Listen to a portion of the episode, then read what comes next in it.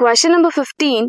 A heavily bleeding and bruised road accident victim was brought to a nursing home. Doctor immediately gave him an injection to protect him against a deadly disease.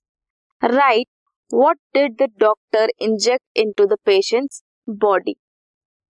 क्या inject करेगा tetanus toxin inject करेंगे which is preformed antibodies how do you think this injection would protect the patient against the disease next is name the disease against which this injection was given and kind of immunity it provides doctor ने inject किया tetanus toxoid जो pre formed antibodies हैं into the patient's body directly given in the blood जो tetanus toxoid है, वो directly patient के blood में दिया जाता है ताकि इम्यून रिस्पॉन्स जल्दी हो which would neutralise the pathogenic agents जो फॉरेन एजेंट्स हैं, उन्हें न्यूट्रलाइज कर सके।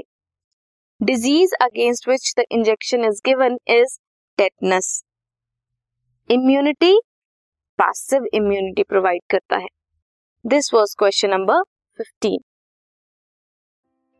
this podcast is brought you by Hubhopper Shiksha Abhiyan अगर आपको ये पॉडकास्ट पसंद आया तो प्लीज़ लाइक शेयर और सब्सक्राइब करें और वीडियो क्लासेस के लिए शिक्षा अभियान के यूट्यूब चैनल पर जाएँ।